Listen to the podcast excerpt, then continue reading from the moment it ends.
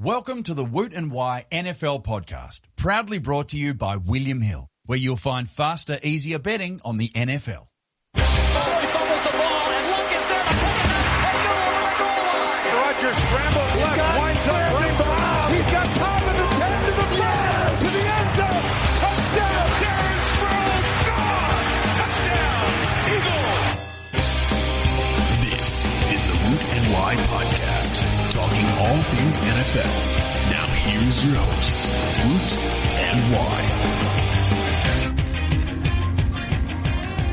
and Why. Hello and welcome to another episode of the Woot and Why Show. I am Josh Y, and this is a uh, Week thirteen edition of our uh, podcast. It's going to be a bit of a different, bit of a mix-up here in the Woot and Why land. It's kind of like two podcasts in one.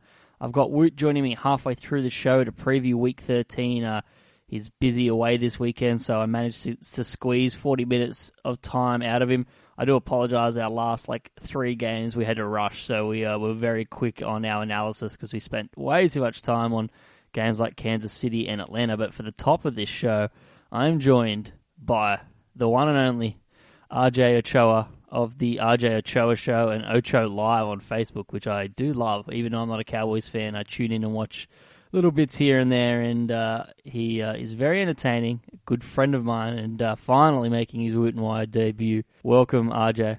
What's going on, man? I, uh, I'm really excited. This is, you know, absolutely one of my favorite podcasts on my weekly rotation, and um, I'm, I'm just sort of geeking out right now. This is, um, this is a big thrill for me. It's been a while because you had me on your show uh, a while back, and I promised to return the favor, but uh, fortunately our... Uh, The Woot and Why schedule, because of my new job, uh, put us a little bit behind the eight ball with time zones and whatnot. And I'm actually up at two in the morning here. My girlfriend hates me right now um, for doing this, but uh, I'm dedicated to the show and to the listeners. Uh, and um, I really wanted to get R J on because we're going to talk some Cowboys in a little bit. Um, I was going to rant with Woot because I thought he was joining me for the whole show about summer here. I don't know if it's what it's like for you, but...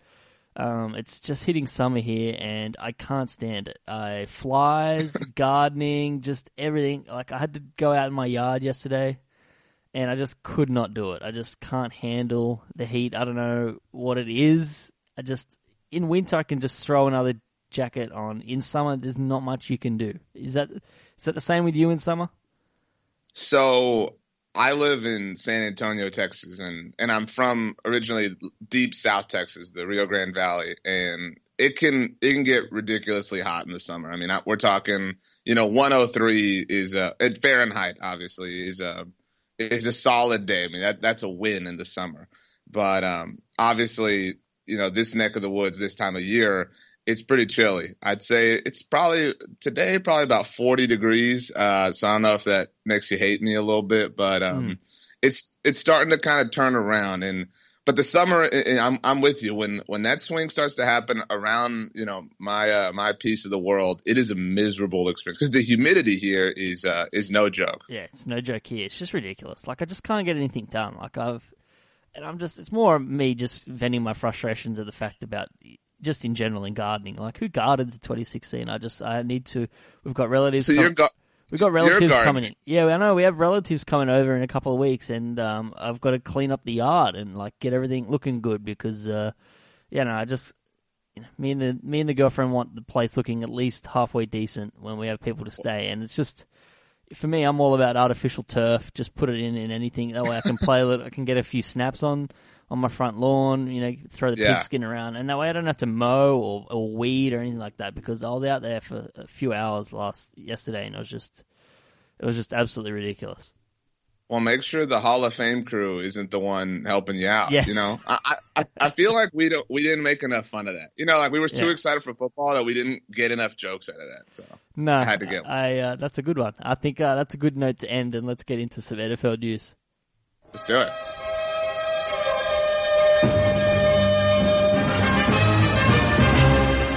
Let's start with uh, the Patriots and Rob Gronkowski, and then Rob, Gronkow- Rob Gronkowski's family Did I uh, released a statement saying that he's unlikely to play again this season and that the final determination will not be made until after he under- undergoes surgery on Friday, which it's now Saturday in the U S, and he has had that surgery, posting on Instagram something about hitting up a dance floor, looking very dazed and uh, still under the effects of anesthetic. It was a typical Gronk style of fashion to uh, to bounce back from the injury, but uh, it, it seems like Gronk is not playing for the rest of the season. Possibly, maybe they could keep him, and, and if they make a deep, deep playoff run, he might be available. And I guess without Gronk, the likelihood of a deep, deep playoff run is is less. But uh, this is an absolutely huge loss, and I hope it's not a career ender, because three back surgeries is is absolutely no joke.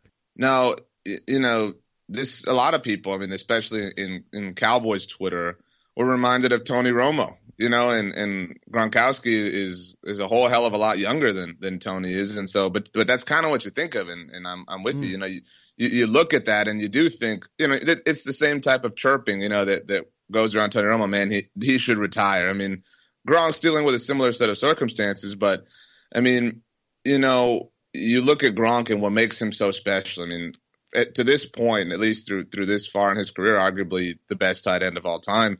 I mean, it, it, it's his monstrous, demonstrative type of play that makes him so special. And so even if he does come back in two thousand seventeen or whatever, I mean, I think we both think he will. But, I mean, is he is he the, is he the same person, or is he, you know, to seventy to eighty percent capacity of what he used to be? And so even if he's back, he's not Gronk. You know what I mean? The Gronk, I think we, we saw sort of circa two thousand thirteen, two thousand fourteen, those days when Pete Gronk, I don't know if we'll ever see those days again, whether or not he's on the field. Yeah, I uh, I tend to agree with you. It, it, but even eighty percent of Gronk is, is so far and away the best tight end in the N F L, because when he's on, it, it's just unbelievable the gap between him and the rest of the tight ends active in the N F L, and I guess all time, really. I know some people will look at Tony Gonzalez and, and Shannon Sharpe and even your guy Jason Witten, but it just, when Gronk is at the pinnacle of his play, it's just, he's ungodly, and it's just it's just such a he's just so much fun to watch, uh, even with the per, not with the sorry let me phrase that the personality. Even if he was like as vanilla as Joe Flacco, he would still be absolutely fun to watch, but the way he is, it makes it even funner. Uh, Tom, yeah. Tom Brady, with and without Rob Gronkowski, when you look at the stats, uh, his passer rating's eighty-four point four without Gronk, one oh four point five with Gronk. His uh, touchdown to interception ratios uh, worse. His pass yardage per game's worse. Completion percentage and win rate uh, is is diff- massively different without Gronk. Just showing how valuable he is to this Patriots offense. Yeah, I mean, you know, I think we get so caught up in the mystique of Tom Brady, and, and rightfully so. I mean, the guy's arguably the greatest to ever do it. But, I mean, I don't think it's a coincidence the Patriots won their Super Bowl two years ago because they've got Gronk, or they had Gronk at the time. I mean, yeah. you know, if it's, ju- if it's just Danny Amendola and, and Julian Edelman, I think that's a different story. But, you know, the N F L really became a big pass-happy league. I think sort of around two thousand six was when we saw this era sort of take off. And I don't think it's a coincidence that the most success Tom Brady has had was, you know, that two thousand seven season when Randy Moss arrived, and then after the arrival of Rob Gronkowski. I mean, it gives Tom Brady that that true threat that he, he really has been absent, you know, of before either arrival. And it's tough. I mean, but I'm with you. I mean, I, I love Gronkowski's personality. He really just sort of fits that that Boston athlete swag. You know, even, you know, you mentioned his little – Uh, you know, video. I mean, the guy said, "I'm going dancing." I mean, he's just, you know, you you only dislike Gronk if you just dislike happiness, because he's the guy is he's he's fun. He's good for the game. He's great, you know, great guy, and you just want to root for him. Yeah, I uh, could not agree more. And Woot famously said that year that that was his bold prediction: is if Gronk did not uh, play, the Patriots don't win the Super Bowl, and if they do win the Super Bowl, it has to be with Rob Gronkowski. So he was a, a key factor, and I've always argued that I think he's the most valuable player on their team. Even with Brady playing the way he is, I think it's because of Rob Gronkowski. But let's uh, let's move on to some um, not bigger news, but different news. Um, this is from E S P N's Jim Trotter. He said, barring an unanticipated miracle, he expects both the Chargers and Raiders to relocate this season. So the Chargers would move to Los Angeles, and the Raiders to Las Vegas. The Chargers seem to have had the chance of staying in San Diego until the stadium ballot initiative was overwhelmingly defeated last month.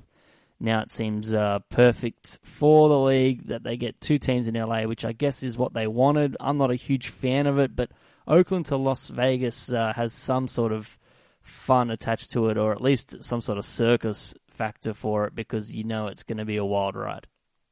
Yeah, and you know, as a as a student of N F L history, I, I'm totally with you. Why? I mean, it bothers me. You know, I mean, the Raiders belong in Oakland, the Chargers belong in San Diego, but I mean, you look at the the status of the teams in two thousand sixteen, so it kind of makes sense. I mean, the Char- the Chargers have been, you know, not not even one foot out the door. The Chargers have had their hands on the light switch. You know, when you like you just sort of reach back in without even looking in the room yep. to turn off the lights. That's how the Chargers have been forever. And I mean, it, it will legitimately bum me out if the Raiders move. But I will say that the the one possible place that they can move that that I could feel ultimate joy would be Las Vegas. And you know, we talk about how the Raiders have this sort of Vegas mentality because you think Al Davis. Derek Carr, I think, of all the quarterbacks in the N F L, I think is the one who's meant to play in Vegas. I don't know what it is about him, but there's just something about, you know, everything lining up somewhat poetically around that whole situation. Yep, and the coach right now is called Blackjack Del Rio, so it just fits, exactly. It just fits perfectly for Las Vegas. Um, yeah, I think I think it is. I agree. I think of all the quarterbacks, Derek Carr is probably the most likely to find himself at a blackjack table. It's um. I mean, you're you're right. I mean, oh God, I, I see. Like you know, I made that, that joke earlier, but the Blackjack Del Rio. I'm so disappointed. But I set you up. That's all that really matters. Yeah, thanks, thank you. But uh, apart from apart from Derek Carr, which which N F L quarterbacks do you reckon would you know wouldn't mind playing a bit of craps or some roulette? Man, you know, I think I think Aaron Rodgers yeah. would be there for appearance. You know, like he would be there, like just because everybody would demand that he goes. That's kind of how Aaron Rodgers would be. I think Russell Wilson would be there really awkwardly, yeah. um, just like not knowing what to do. No, um, he wouldn't. But... He wouldn't step, step foot in a casino. Let's be honest. um, I kind of, I could, I kind of want to say I could see Kirk Cousins doing it. Just you know, getting real loud and boisterous. You know, having a, a massive goofball. Yeah, exactly, and just not, you know, like not really knowing the rules, but still having like success. And he's the guy you hate the whole time. I don't know. I think uh, Phillip Rivers would be very animated playing craps with uh, his facial expressions and whatnot when when he rolls the dice. That would be uh, that would be a wild ride. I would wouldn't mind playing some craps with uh, Phil Rivers. Uh, all right, let's move on to the last little bit of news before we recap Thursday Night Football, and that's uh, N F L suspended Cowboys linebacker Rolando McClain indefinitely without pay for violations of the league's substance abuse policy. Colour me shocked. Color uh, you purple. Yeah. You're the Cowboys, man. Um, I, I guessed a lot of Cowboys Twitter, probably the same. Very, very surprised, right? This, um, you know, typically something like this happens, and in the Cowboys land, it happens all too often, I'll say. But, I mean, something like this happens, and I run to try to figure out what I'm going to do and how, you know, my, you know, try to piece together some thoughts. I, I literally just sort of scrolled past this like any other tweet. Like, just, oh, okay. You know, I mean, just. Come on, man. I mean, the guy refused to show up to training camp, uh, which I think was an indicator of how this season was going to go for him. I, I envision Rolando McClain was sitting on a boat somewhere uh, and got a text that said you're suspended or an email. He just said, oh, that's cool, and just went back to fishing. Probably just threw his phone into the ocean because he was just waiting on that confirmation before he could just, just float off into the abyss, right? Yeah, I mean, for sure. It really is a shame. I mean, the, the two thousand fourteen season he had was incredible. Yeah. You know, we all we all wanted to see him and Sean Lee together. Never really got that chance. Um, but uh, hopefully hopefully Jaylen Smith is Rolando McClain's talent at least reincarnated. Yep, and we'll uh, hold our uh, hold our breath and wait for, for Jaylen Smith. I, I don't think it'll be this year, but wouldn't mind seeing him next year at this point because uh, you invested a high-round draft pick on him, and the talent's there when you watch it on tape at Notre Dame. He is he is a phenomenal talent. Yeah, for sure, and, and I'm with you. I mean, people think he's coming back this year maybe for the playoffs. There's no way. I mean, but um, you know, right now I'm just holding out hope. Yep. All right, let's uh, jump into Thursday Night Football. Sounds good. All right, so Dallas win the game seventeen fifteen, twenty-one point eight million viewers for Dallas and Minnesota, the most watched Thursday Night Football game ever, up twenty-two percent from last year's Rodgers to Rodgers game, that infamous Hail Mary play from Aaron Rodgers to Richard Rodgers. The Cowboys. Uh, now this is a this is from N F L dot com, so don't uh, don't come at me here. But the Cowboys were outplayed for three and a half quarters before creating their own luck with a forced fumble at the Vikings eight-yard line, and the rest is history when they turn it around. What was your thoughts on the Cowboys' performance and the game itself?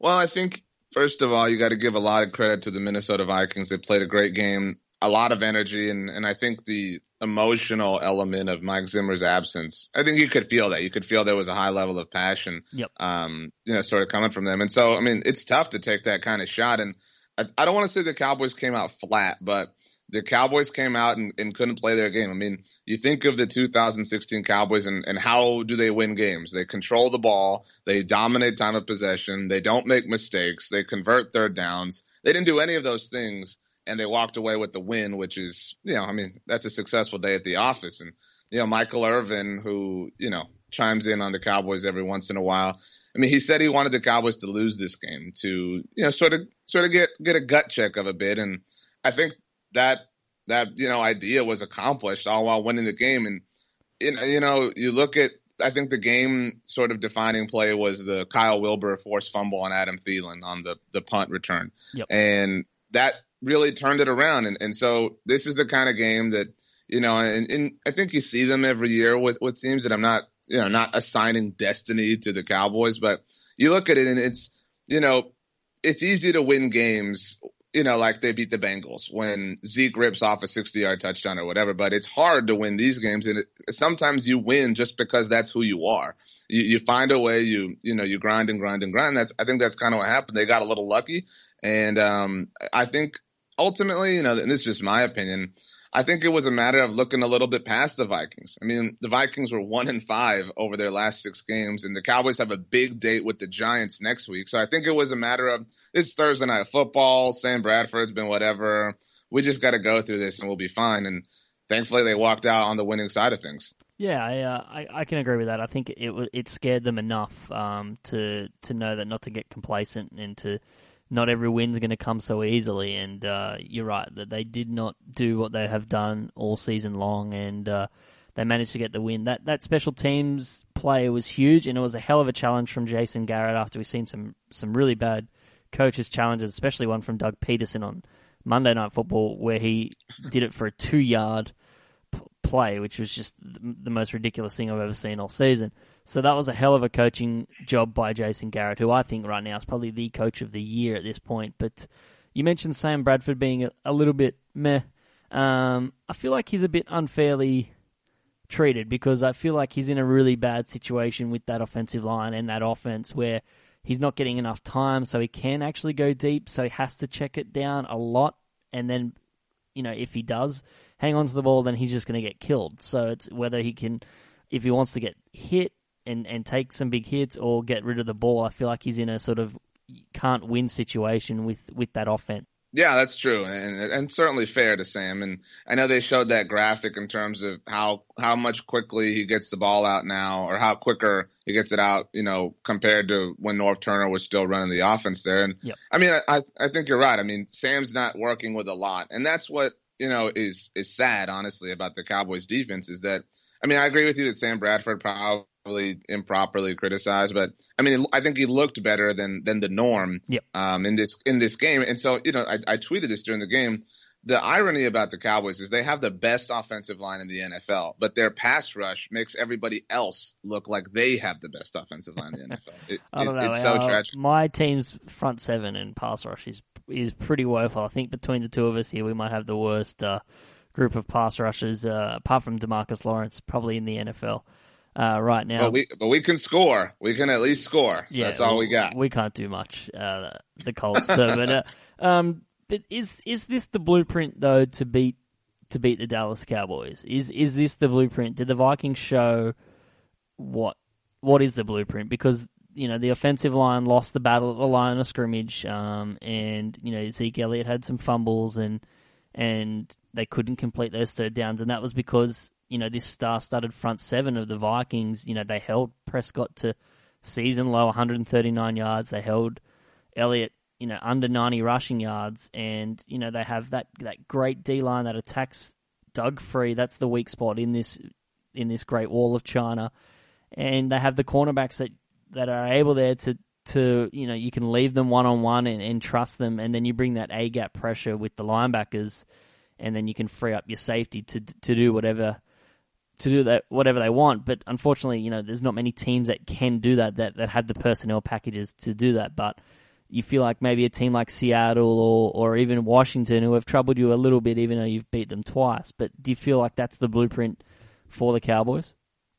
Well, it's interesting you bring up those two specific teams because for me, and, and, and I've sort of been been here for a while, the team I fear most in, in the division and is the Washington Redskins. And thankfully, you're right, we're done with them. We swept them. But I think that we've seen the, the maybe not the blueprint, but we've seen the, the idea of how to beat the Cowboys in the past two weeks, counting Thanksgiving, because you need to be able to defensively, like you're saying, do what the Vikings did. Because you've got, I mean, at the end of the day, this is one of the best offenses in the N F L. You, you've got to slow it down to some degree. Yeah. But you have to have the personnel on the other side of the ball to outscore them. And that's what the Vikings didn't have.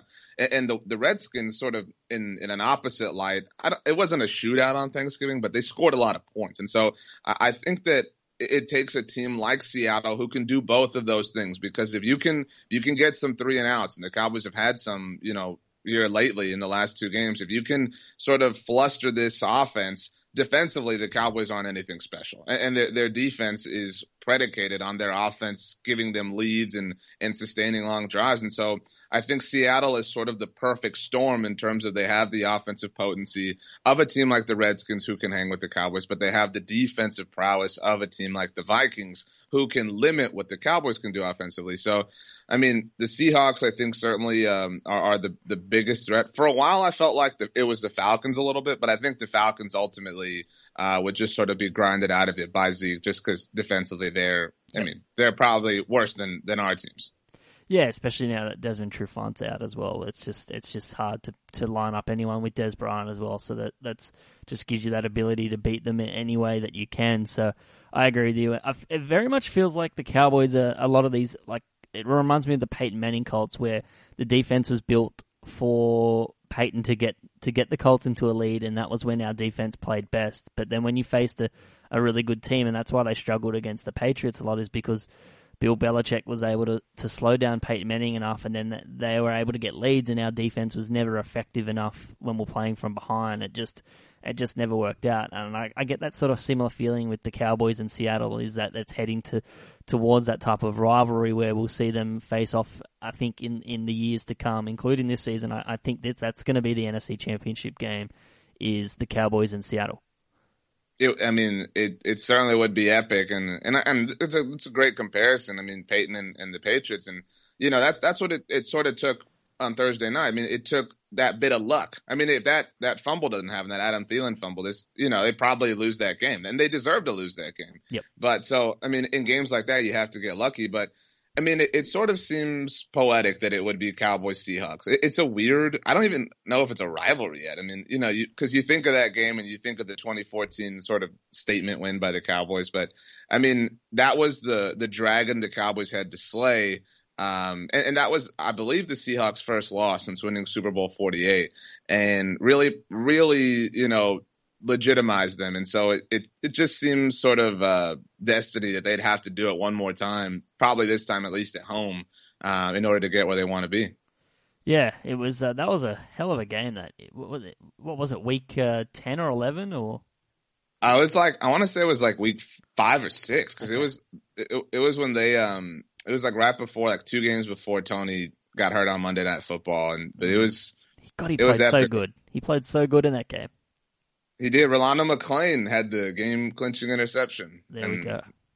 Yeah, ugh. I miss Tony Romo so much. Let's let's talk about your season as a whole quickly before I let you go, before I climb back into bed. Uh, you know, it's been an absolutely wild ride, but it's been a very emotional ride for Cowboys fans because of Tony Romo. Uh, I I think, but uh, you know, you you call yourself an N F L historian, and you're. If I know, if I need to ask anyone anything about Cowboys, uh, I, I will move to you, R J, because I think uh, you're the number one guy for it. I think you've established yourself at this point, or at least in my eyes anyway. Um, that's not a shot at you, Laurie. Um, but, but uh, you know, R J's there with his hand on the pulse, hand on the ground, eyes on the turf over there. But it, I think Tony Romo's the Cowboys' greatest ever quarterback, and it's just sad to see him not get a chance with this team. Yeah. No, I mean, um, first of all, I appreciate the kind words. And, um, I mean, you're uh, honestly a great friend of mine. I enjoy um, – we've talked before. I mean, I love Twitter and, and what it provides us. And I'm grateful that it, it provides this platform and this connection. But absolutely, I mean, you know, you look at it, and, and I think you say that and people scoff at you like, oh, how can you say that? You know, Roger Staubach, Troy Aikman, whatever. But I mean, th- you have a point. Um, I-, I think in, you know, Tony's not just defined his generation, but he's been his generation. And I mean, in many ways, Tony Romo has single-handedly become larger than the Cowboys. Um, and, and I think a lot of it, and this is, I think, a good why R J conversation for another day, but it revolves around two thousand six. I think that was such an important year when the N F L sort of skyrocketed and Tony Romo was the face of the Cowboys. And it is just, it, it's so painful to, to admit this, but it's almost the perfect ending um, to, to his career. It's almost Shakespearean in that, you know, for so long, Tony Romo was the most underappreciated element of these great teams. And now he has this great team and that he's not a part of. I mean, this team, to a degree, was custom tailored. I mean, it's like a custom tailored suit that was made for him yeah. that he has to watch Dak Prescott, you know, wear down the runway and look, look incredible in. Um, and, and, you know, you, you said that and it's been emotional. yeah, exactly, exactly. Which, you know, people criticize Tony for. Well, you know, he dated yeah. Jessica Simpson and Carrie Underwood, but I mean, it, it certainly has been emotional, and um, again, you know, it's, it sort of feels perf- perfect in a poetic sense. I mean, almost cathartic. I mean, it, it's it's a weird, uh, weird sort of hybrid of things, but you know, I, I think we'll look back on that that press conference he had, and it reminds me of when Roger Staubach sort of choked up and, you know, said a, the man, the Dallas Cowboys revolve around a man in a funny hat, talking about Tom Brady injury.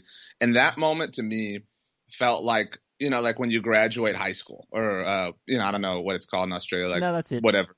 But, yeah, but no, that's it. You know, you know like it, it sort of felt like a, like a Green Day song in that, you know, life moves on. Like, I, I don't know if you've ever watched, uh, I, I imagine you have, because you're a, a great, great person when it is. When if, if you ever watched Boy Meets World, um, the the old T V show Boy Meets World, it sort of felt like like you're graduating, you know, like you're moving on, and, and you don't want to let go. I mean, Tony Romo has been everything you've ever known, and, and so, but life moves, things happen, things change, and so um, it, it's been a, a graduation type of season that's just painfully ironic for for one person, and it's the person most people hold near and dear to their hearts. Yeah, it is. Uh, it is. It is tough to watch, but I, I guess I think it's right. I, I think you're right there. It is very Shakespearean, it's very poetic for Romo, and I thought his press conference was some of the most raw and honest things that we'll see from a quarterback this year, as opposed to some of the robotic stuff you you hear on a week to week basis.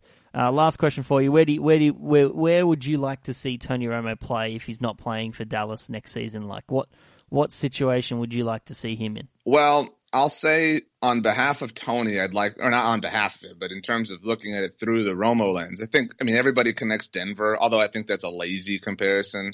Um, it'd be cool, I guess, kind of, but people act like that's, you know, people say, what if he met the Cowboys in the Super Bowl? That happened. Super Bowl twelve, Craig Morton played for the Denver Broncos, who played for the Cowboys. He lost, but, um, I, I, personally, I would love Tony to go to the Jets, uh, just because I feel like he could be competitive. And we just played the Jets in two thousand fifteen. We don't have to worry about that. Like, I legitimately don't believe the Broncos, or I know Greg Rosenthal wrote about the Chiefs, are possible because the Cowboys played both of them in two thousand seventeen. I, I just can't see, like, if you ran the Cowboys, I like I couldn't see why, you know, at least trading Romo to the Jets. That would have to happen via him being released and signing in free agency. So the Jets, I, I could live with, with Romo to Brandon Marshall, Romo to Eric Decker, Romo handing off to Matt Forte. I could get down with that.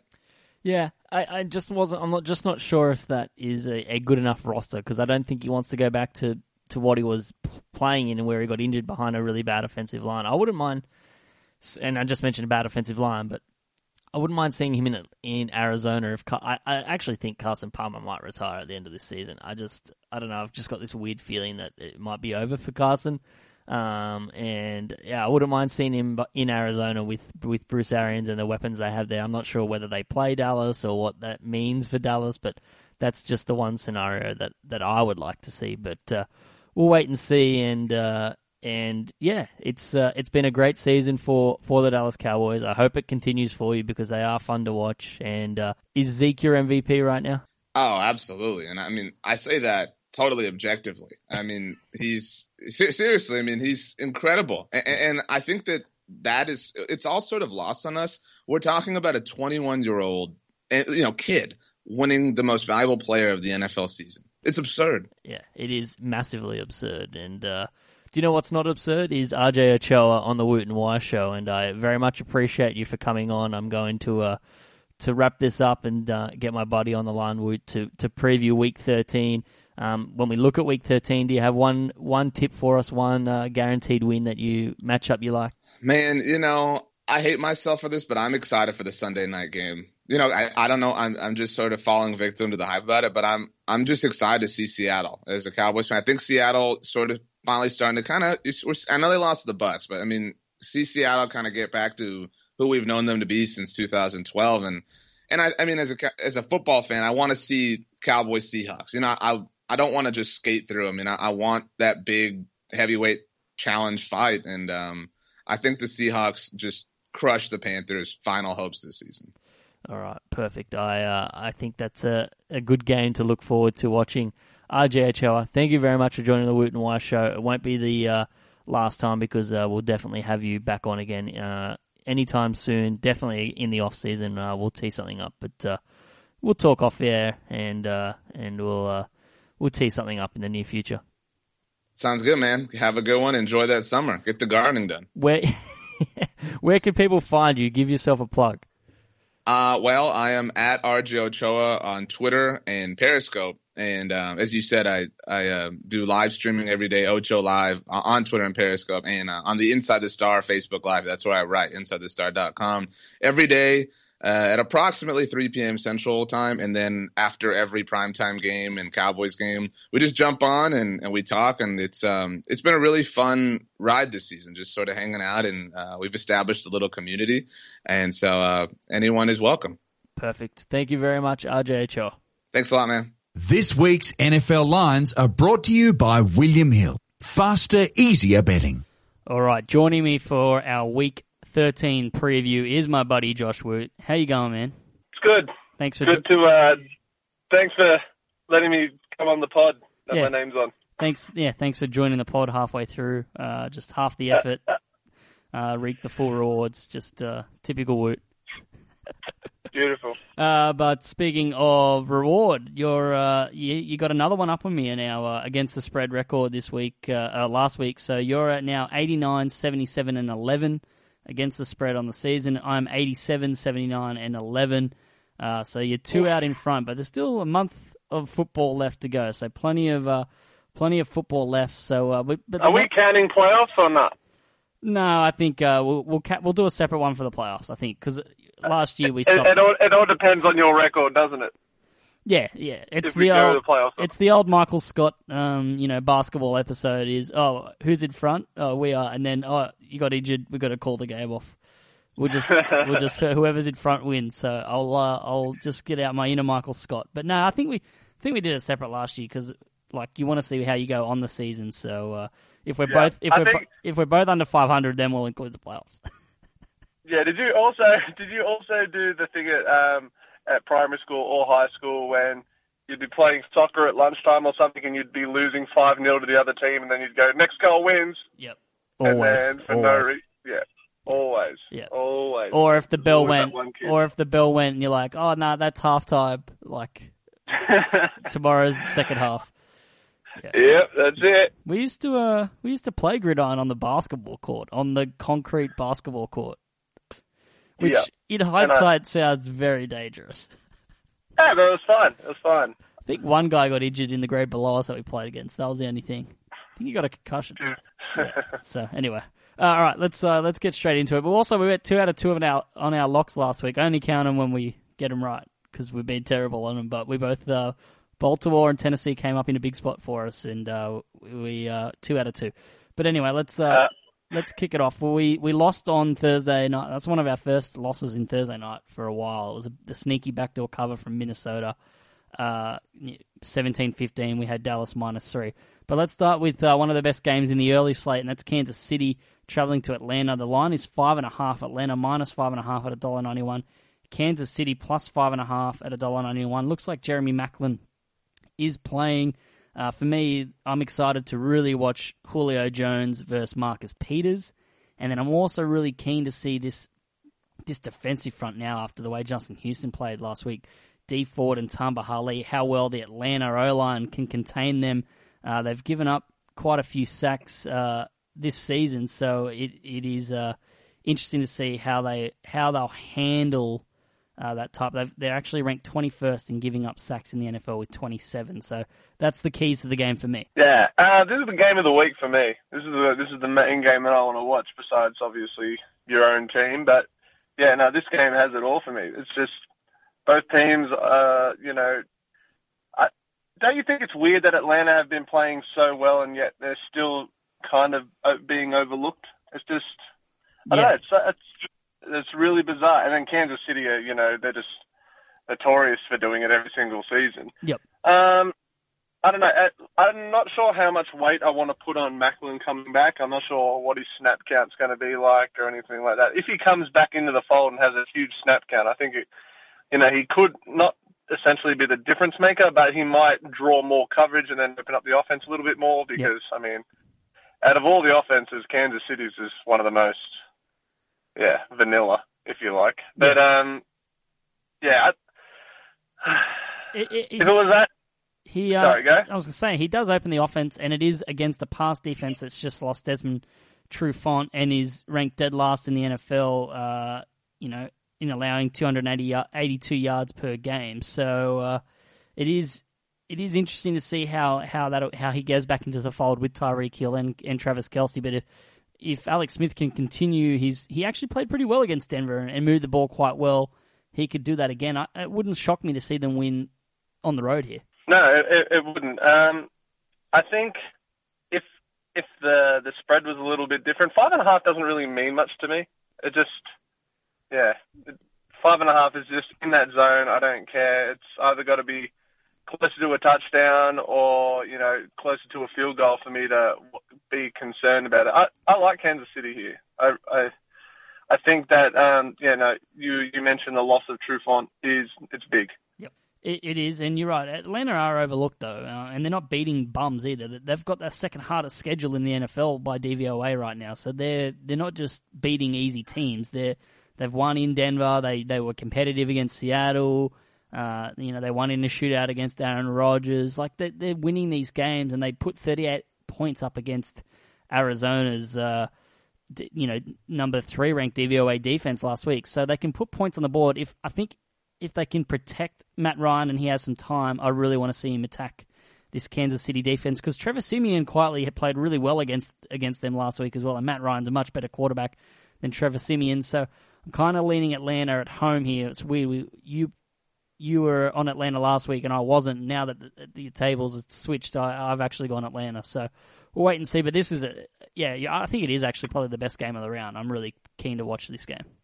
Yeah, give me the Chiefs. Yeah. All right. Detroit plus six at one dollar ninety-one. New Orleans minus six at one dollar ninety-one. Uh, Detroit, despite winning all these games, just tells you how much of a flawed team Vegas thinks, and everyone realizes how flawed that their record is. They're they're six point underdogs despite, you know, having a seven and four record uh, against a team that's that's not quite as good. They're, they're playing well, but they're not like a, a power broker in the N F C. So a six point line there at one dollar ninety-one uh, should be a shootout in the Superdome. Yeah, uh, I'm I'm really on the Saints at the moment. I like them. I like them for the division still. I think that they're, they're getting hot at the right time, which is usually not the way that Drew Brees does it. Drew Brees usually opens the season really hot and everyone gets their expectations, you know. Sorry, that's the wrong way to word that conversation's there. Everyone's expectations are far too high going into the season for the Saints after the few first weeks. But, I mean, I think I think they're getting the, I think they're sorting it out. Michael Thomas is coming on extremely well. I think he's going to have another big day. He, he doesn't look fazed by anything no. at all. He doesn't. Look, he looks like a veteran already. It's yeah. great. He looks like Colston in his like third season already. I know. It's just it's bizarre. It is bizarre. I mean, I, I don't know. It's it's hard. You don't know what Matt Stafford you're going to get, but it's at the Superdome, and that's that's the deciding factor for me. Drew Brees and the Saints play completely. It it must be such a crazy environment to go into, and and it. I I don't know exactly what it is. I mean, there's home field advantage, and then there's the Superdome. It's it's weird. It's not it's, you know, not compared to Arrowhead and Seattle and things like that where it's loud and noisy. They just, I don't know. It just mm. must be just this a vibe they get or something like that. But yeah. I don't know. Drew Brees plays incredible at home, and I think, you know, just they'll just keep carrying on. This defense for Detroit isn't isn't anything to worry about. No, and last year they played each other and they combined for five hundred ninety-five yards and six, six touchdowns between the two of them. And I think that it's kind of flipped this year, whereas last year Matt Stafford had the easier matchup against a terrible Saints defense, while the Lions defense was, was bad, but it wasn't as bad as it is this year. Now it's flipped. Drew Brees has definitely has the easier matchup against this Lions defense, and Matt Stafford's got a much actually a much tougher uh, matchup than Drew Brees. When I'm, it's all relative, but the Saints defense has improved the last few weeks since Sheldon Rankins has come back and Delvin Bro as well. They're actually playing a lot better. Sheldon Rankins has been huge for them. He's a, a really – him and Joey Bosa just uh, proving their worth. You know, they've they've been injured to start the year, but when they've come on, they've really helped their team and really been difference makers for them. So at home, far easier far easier matchup for Drew Brees, who leads the league in, in passing yards and, and offense, total offense, points, touchdowns, everything. He's uh he's lighting it up. So, yeah, definitely at home minus six. And the, the Detroit Lions are – are a very, very flawed team, and uh, the line suggests that Vegas gets it, and we all get it as well. So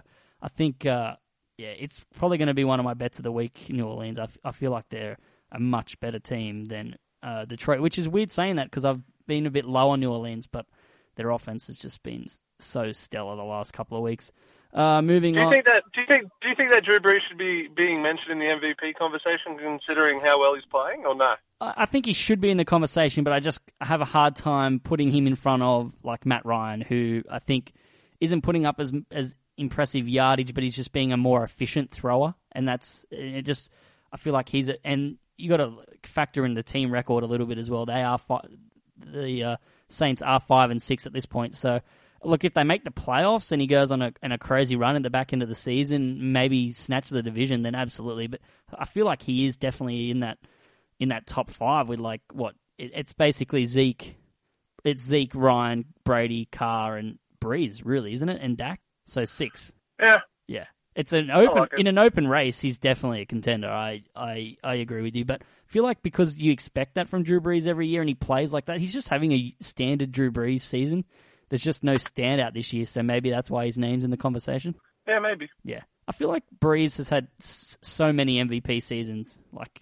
Same with like Brady and, and Manning, even seasons where they haven't won it. When you go back and look at their seasons compared to other numbers for people that have won it, you're like, that could have been an M V P season. That could have been it. There's just so many. They just, unfortunately, only one can win the award. Yeah, unfortunate. Yes. Uh, unfortunate for Brees and Rivers and the likes of those players. Yes, because they probably, especially Rivers one year, I feel like he, he definitely could have easily won the award. I uh, can't remember what year it was, but uh, he had a magnificent season. Uh, all right, Los Angeles plus thirteen and a half at one dollar ninety-one, facing Denny Woodhead and the New England Patriots minus thirteen and a half at one dollar ninety-one. Why did I say Denny Woodhead? Well, Jeff Fisher this week mentioned that he was a, a guy to look out for in this matchup. Just crickets from you. Nothing to say about uh, Jeff Fisher's attempt at comedy. This is I don't I don't get Jeff Fisher at the best of times, let alone when he tries to make jokes. See, it's just this. Knowing him, he probably thought Woodhead was on his team. You know, like, that's the extent of yeah. respect and awareness I have of what's going on in Jeff Fisher's mind. The guy is a nutcase. And I bet, you, you, all right, I'll start though. I like I like L A in the spot they're in.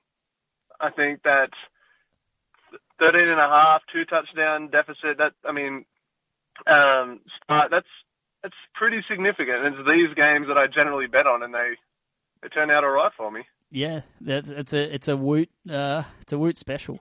Yeah, and I mean, like New England are in a, a, a tough spot, and I think this is going to be one of those games where they they'll test things out. They're in a good position in their division. They're not, you know, they're not nah, looking schedules. Like they're not going to make the playoffs or anything like that. So it's yeah, you can.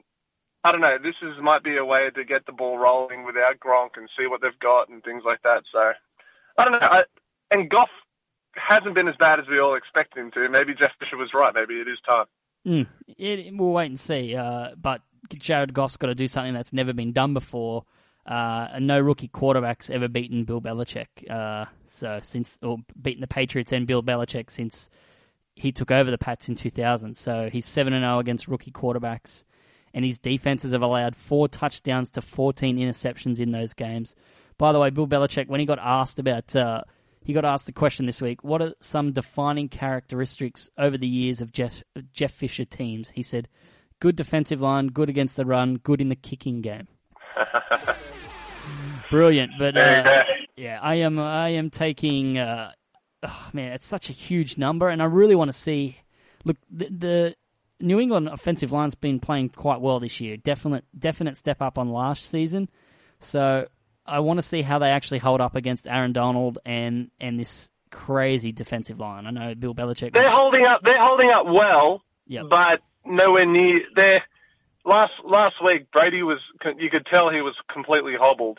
And he was still playing exactly. terrifically. And but it was, it was bizarre. He was being, he was being forced to step up. That was, that was obviously the approach last week. And I mean, you know, that was, that was the right approach. He just showed that he can step up despite him. It was weird because as the game wore on longer and longer, you'd think he'd be hobbled by it more. But I don't know. He seemed to just adjust to the pain or something like that. But the offensive line is missing some big name players now. So yeah, so, I don't know. But it, it's, But now that Gronk's out, I think it's kind of going to like actually suit them for this matchup because it just means that they're going to use Dion Lewis and James White more, and they're just going to release the ball early, split back sets, and just so that way they don't have to put Brady in, in jeopardy of a, a brutal Aaron Donald hit, which we saw him end Drew Brees' life uh, last week and add him to his kill list. So, uh, yeah, I'm, I'm going to take the Pats, but uh, I am not I'm not overly happy about the line. I just I just I'd rather go down with Tom Brady and. and Bill Belichick than Jeff Fisher, so I'm taking New England. What are you leaning, L A? Give me L A. Give me the fish. Yeah, all right. Take the points. Put your two in front of the year. Why not? Uh, Denver minus three and a half at two dollars with William Hill. Jacksonville plus three and a half at one dollar eighty-three. Trevor Siemian is out. Paxton Lynch is starting for Denver in this game. Uh, pa- uh, Trevor Siemian with an ankle injury, so... We'll see uh, Paxton Lynch in his second game against a pretty tough Jacksonville Jaguars defense. They they played pretty good last week against Buffalo, apart from just busting out a seventy-five-yard run from McCoy. But apart from that, they uh, I think they kind of outplayed the Bills last week. Uh, Bortles wasn't a complete disaster, but uh, it's a different ask going up against this Broncos defense if you're Blake Bortles. Yeah, I, I can't go into a game hoping that Blake Bortles is going to lead me to victory. I just, I, until I see consistency or anything from him, I just can't get behind him. I think Paxton Lynch is going to be, you know, shaky like his last, like his last start. But I don't know. The the defense is just a completely different beast than what um, Bortles is used to going up against. And this, I don't know. It could, It could be nasty. It could be nasty. Or this could be, you know, his breakout game and say, you know what, I am a quarterback that should be in the N F L, but I can't see that happening. I, I just can't. No, Von Miller might split him. Yeah, it will be uh, it'll be interesting to see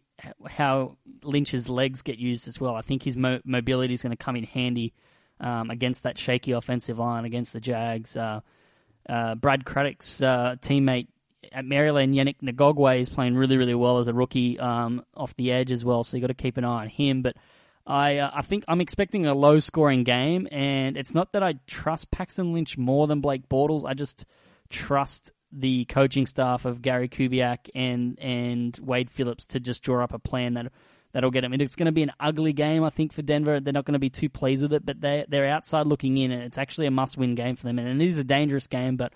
I expect a low-scoring defensive shootout, and in that case, I'm taking the Denver Broncos. I just can't see how Jacksonville are going to score too many points, and I think Lynch can do enough to, to put them over the line uh, in a in a low-scoring game.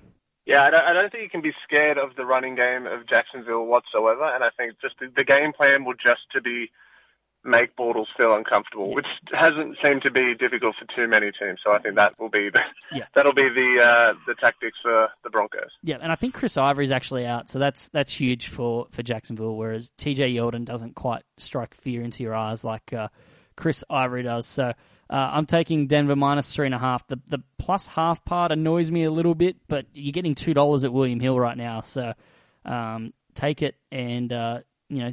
trust you. Have your trust in the reigning Super Bowl champions. Moving on, Houston plus six and a half at one dollar ninety-one, traveling to Lambeau Field to take on Green Bay, minus six and a half. Aaron Rodgers coming off a really great game where he uh, threaded a needle just unbelievably to, to Devante Adams. I think Laurie Horish likes to call it, I think he's heard that somewhere. I think it was off a broadcast. I don't know who said it, but it's circumcising mosquito, he tweeted at us. Uh, some of those passes were were, were stunning.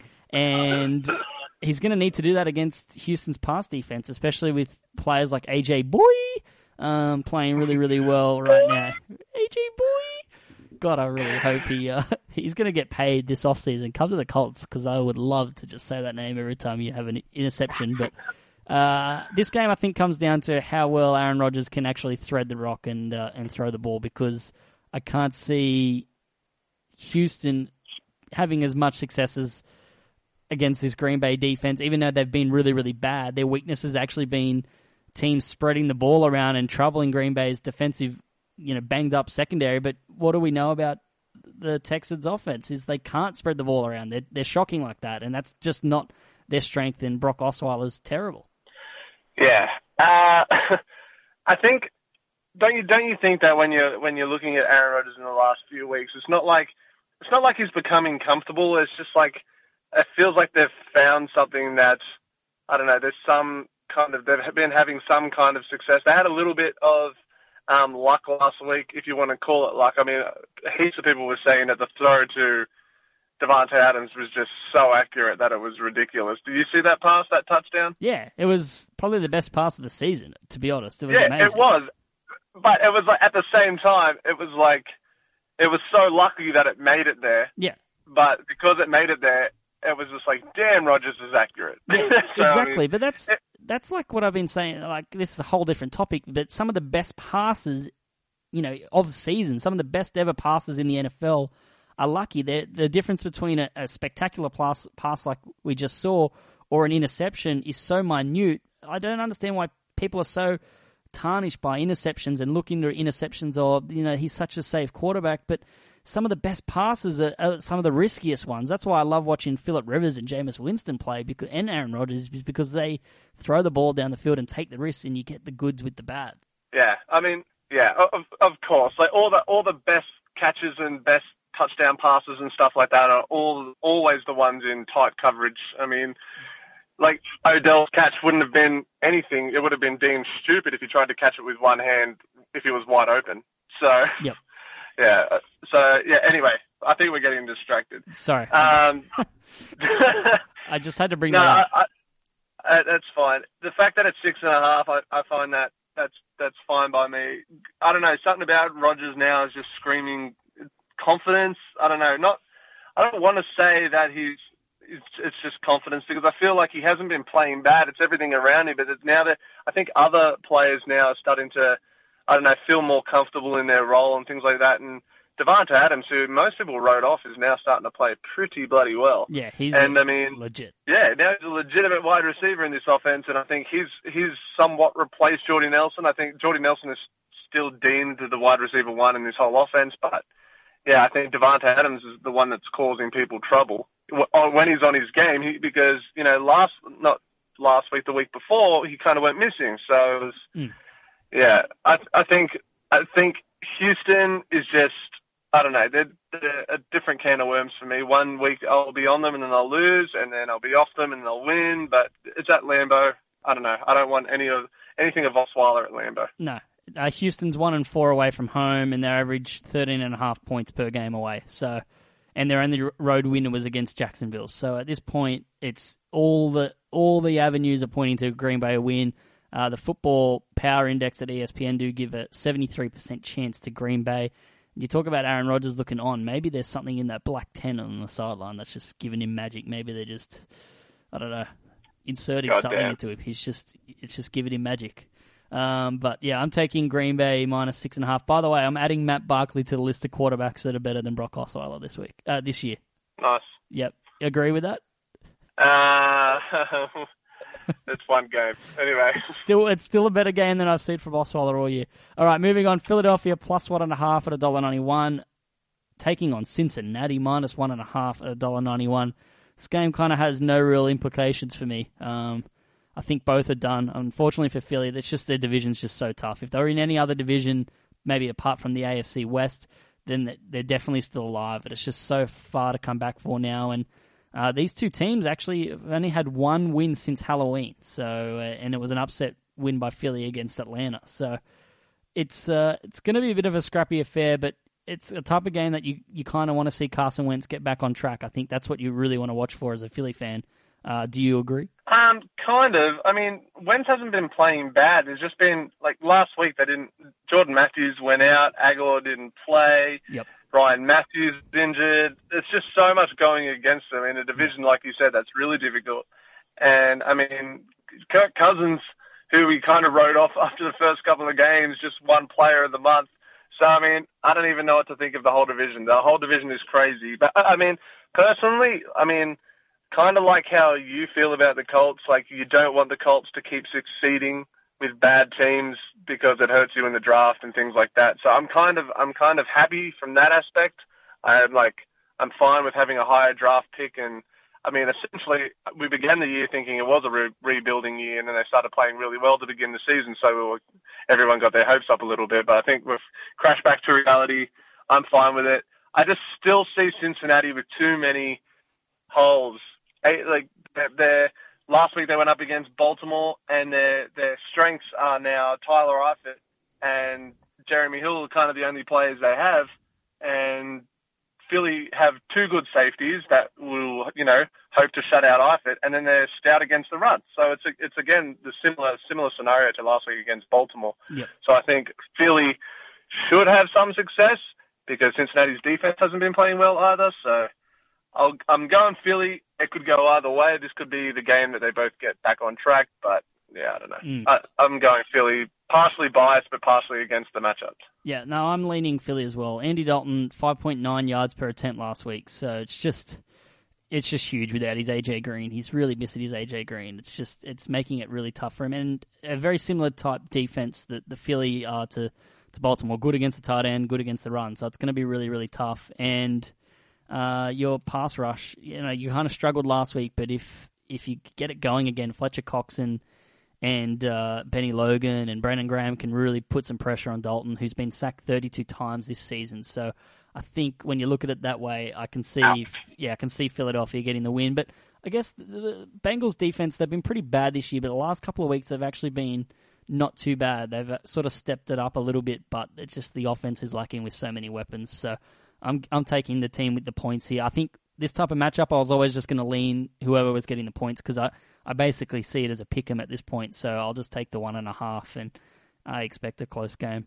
Uh, moving on, Miami yep. plus three and a half, Baltimore minus three and a half. I know we said the Chiefs and uh, Falcons game was going to be a, a, a must-watch. This one's also up there, not in terms of watchability, but in terms of importance. Both teams on a run and, and really need the win. Uh, Baltimore can't afford to have a lose a loss with, you know, Pittsburgh right on their heels, and, and Miami can't either with Denver and Kansas City and San Diego really pushing hard for that last wild card spot. So we'll wait and see how this, this one pans out. But the line is three and a half. Baltimore's run defense at the moment is on a historic pace. It is the number one running defense D V O A. It's actually better than their two thousand team at this point. So it's going to be tough for J J, so it's going to have to come down to Ryan Tannehill beating them through the air. Yeah, and I love it. I like Baltimore in this spot.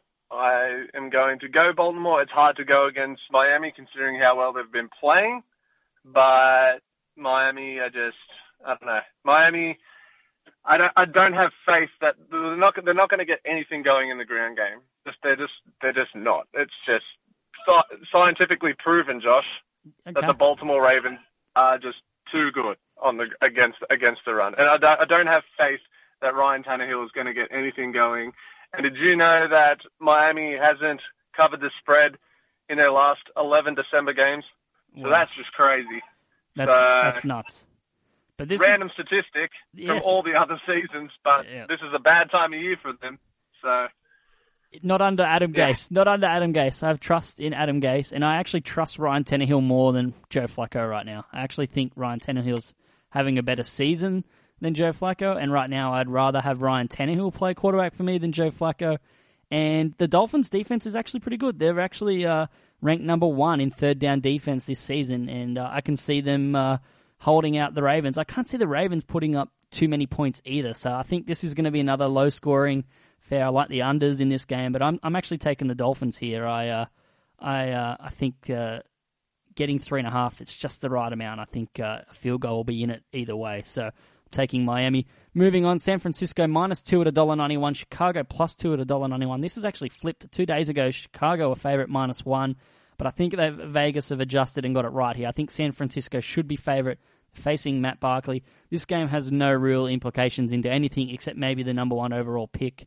Um, if Chicago can get a win, San Fran could still end up being the number one pick if, if Cleveland somehow find a way to get a win, but there's not much to report here in this game, except I expect uh, a big game from Jordan Howard against this run defense, and I just want to see Colin Kaepernick continue to make strides. Yeah, me too. I, I'm just I don't really have any interest in this game besides to see how Barkley and Kaepernick go, but Kaepernick's been there before. He's playing pretty bloody well at the moment, so I'm going to go San Fran. Yeah, and look, the Bears are pretty good. They probably should have won last week if it weren't for some really bad drops. There was twelve drops from their receivers, and they were they were scrappy, and their defense has been pretty good, but I think that was a game that they, uh, yeah, got away from them. Moving on, Buffalo plus three at one dollar ninety-five, traveling to Oakland minus three at one dollar eighty-seven.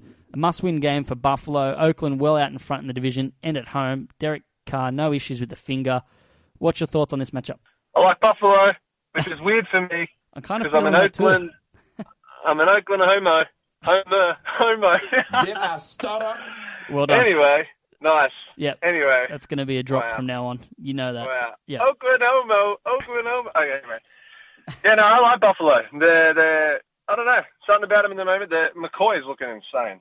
McCoy, who people, it feels like he gets hurt and everyone's like, uh-oh, he's going to be hobbled by it. And then he'd come out the next week and just destroy a team. They're, they're playing pretty well. And, like, Oakland, I think they're, they're content where they are at the moment. And I think that they're... They're, mm. they're locked into the playoffs, I feel, and they, I don't know. Maybe they might take their foot off the gas a little bit. But I can, I can feel that. Buff- yeah, but Buffalo, uh, their defense has been you know performing pretty well, and their offense is performing pretty well. It's not, it's not. Neither side is playing amazing, but they just seem to be getting the job done now. And the fact that Sammy Watkins put up such a, a stat line with only three catches, I don't know. It just screams that you know they're going to get him more involved and. I don't know, the offense might fire a little bit more. This could be a grinding game, but that suits Buffalo well. It doesn't really, it doesn't suit Oakland too well unless, you know, it comes down to a Carr um, fourth quarter drive that he just always seems to make at the moment. The guy is just on fire, but yeah. I don't know. So you're taking Buffalo? Yeah. Yeah. See, I felt like that way about Oakland last week, and then they... they... Uh, actually, they covered, so I ended up getting the tip right, but I uh, I actually thought that was their danger game last week. I think they're a much, much better side than Buffalo. I know LaShawn McCoy's been a maniac, but I actually thought they were outplayed a little bit by Jacksonville last week, so I'm going to take Oakland minus three. All right, moving on. New York Giants plus six at one dollar ninety-five, traveling to Pittsburgh minus six at one dollar eighty-seven. This matchup features two of the best wide receivers in the N F L in Antonio Brown and Odell Beckham Junior, Um, I would say expect plenty of points, but New York Giants haven't actually passed thirty points at all this season, and they're very fluky like the Detroit Lions. Everyone talks about how uh, fluky they've been and how lucky they've been. The uh, Giants have also been very fluky, and uh, their margin of victory is equal with the Detroit Lions over seven games at twenty-seven points. Yeah, it's it's bizarre because both of these teams can put up so many points, and yet they they both seem to just be... I don't know, struggling. It's it's so weird because they both have plenty of offensive weapons and mm. not, neither of them seem that consistent, but any given week they can just explode, and you've seen that. Um, with New York, it's hard because you never know what way they're actually going to try to target the defense. It's just yep. it becomes it just becomes a mystery every single week, and you know you'll have these one weeks where they're they're targeting Odell every you know every chance they get, and then he'll. One week he'll just get like four catches or something like that, and you'll see Sterling Shepard or Will Tye have a big game. And I don't know. To me, it's just really, really weird. I don't know. It can go either way. I think I want to lean New York. I want to lean New York. I think I'm going to go that way. I think I'm going. I'm going the Giants. This might swing you a little bit. Uh, the underdog has covered in each of the three previous meetings between Eli and Ben Roethlisberger. So uh, that's uh, something to consider. I, I really want to watch how Le'Veon Bell plays because he's been unreal. But this Giants run defense has been really, really good with Snacks Harrison in there, and their front seven's played really, really well. This is a horrible game to pick. I don't want to. I don't want to touch it at all in a gambling aspect. I'm really keen to watch it though. Um, I'm gonna just lean Pittsburgh at home here um, by just under a touchdown. Uh, it's one of those games where it's just there's no use trying to break down anything because it's just going to be one of those weird and wacky games. I can just expect it. Um, you know, yep. We expect plenty of points, but it could be nothing like that. Uh, it's going to be snowy as well. Uh, Washington plus two and a half at a dollar ninety-one. Arizona minus two and a half at a dollar ninety-one. Now, before I looked at this line, I thought this is a really dangerous game for Washington. I might lean picking Arizona here, but I couldn't believe Arizona were favorite minus two and a half here, and actually getting you're actually getting points with Washington. So that's swung my pick back. I think I am going to take Washington, but it is a dangerous game. Arizona, I know they're four six and one, and they've been really sloppy, but they should really be six six and one if you if if they had a decent kicker. So they're not as bad as their record suggests, and their defense. You know, despite giving up thirty eight points to Matt Ryan last week, I don't think Kirk Cousins is as efficient as a passer as Matt Ryan, and he's missing Jordan Reed, so that really makes it dangerous for him uh, against this Arizona defense, I think. And Tyrann Mathieu is out though, so that that's huge. But it's a it's a really dangerous game for Washington. I think they should win this game, and, and if you want them in the playoffs, they need to win games like this. Uh, no, this is this is stupid to me. This is just dumb. I just Washington all day. Arizona haven't been playing well. They're without Tyrann Mathieu. Washington always seem to find a way when they don't have um, Reed in the lineup. Anyway, I don't know. It's it's fine for me. Give me the, give me plus two for Washington. It's ridiculous. I'm actually no. I'm actually going to go Arizona. I know it's. I don't know. I just have this weird gut feeling that they're going to win. I, I feel like David Johnson's going to have a huge day against this Washington run defense. I don't know what it is. I just have this weird feeling that the Redskins are going to come up short here. You know, player of the month stuff, Kirk Cousins, and I just have this weird feeling that it's not going to go right for them.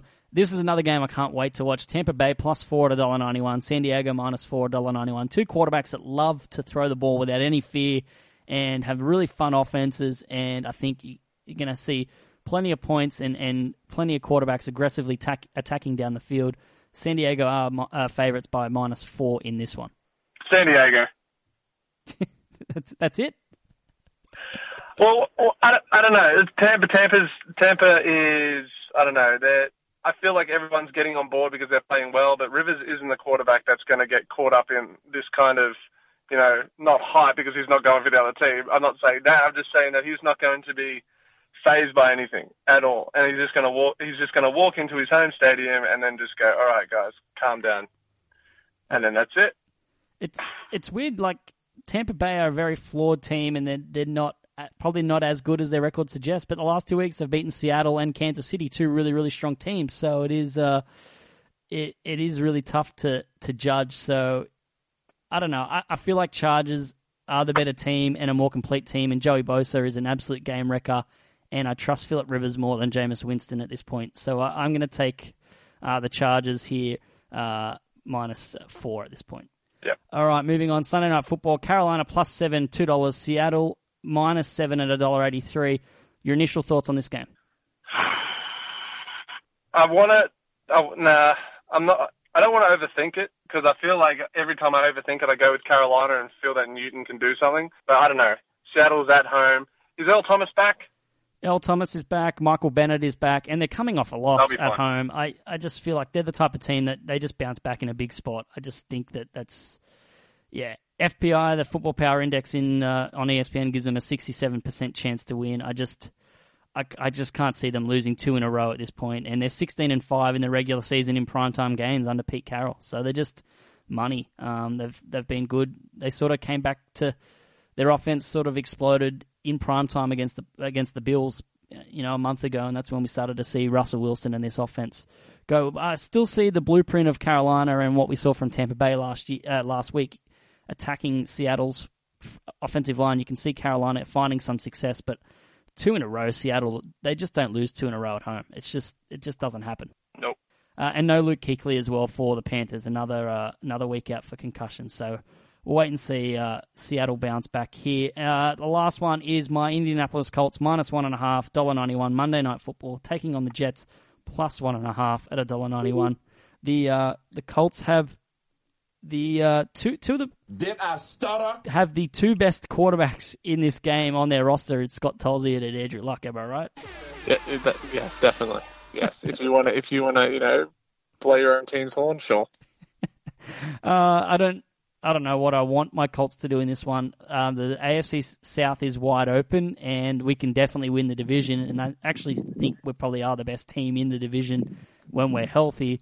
Um, but I just, I just don't know what to, what to expect from my Colts here. Uh, I, I'm going to lean them though. I think I'm going to take them minus. Actually, no, I'm going to reverse jinx it. I'm taking the Jets plus one and a half. We, we played pretty well against the Patriots last week. Hmm. I will, uh, I'm not. I'm going Colts. If you want to reverse jinx it, I'm going Colts. Andrew Luck's back, and Darrelle Revis has just been terrible. One of your bold predictions has come true this season, and I can just see T Y Hilton just running rings around him all day. He does it against some of the best corners on the planet, and against an aging Darrelle Revis. I think that's the matchup that the Colts will want to exploit, and I think their defense has been a little bit better, and, and we'll be able to sort of keep them in this. Uh, you know, keep the Jets. Uh, off the field and uh, Andrew Luck back on the field. So I think the Colts uh, can get it. I'm changing it. I'm taking the Colts. All right. All right. Me too. The Wooten Y Lock of the Week, proudly brought to you by William Hill. Faster, easier betting. All right. I know you got to run, so let's be quick here. What is your Lock of the Week? I want to say I'm, I'm going Buffalo. Buffalo. Buffalo is your Lock of the Week. Buffalo is my Lock of the Week. You feel you feel weird about that? You're hanging some serious onions here, buddy. Mate, wait, you watch this week. All right. Watch this week. Wow. It's going to be my week. That is huge. I'm taking New Orleans minus six. I think that's my Lock of the Week. I think they're specials against Detroit, who are a very flawed team, and they deserve a loss because they've just been so lucky. So, all right, I'm going to let you go. Thank you for joining us, Woot, and uh, we'll be back next week to recap all the Week thirteen action. All right. Bye, guys. See you, buddy.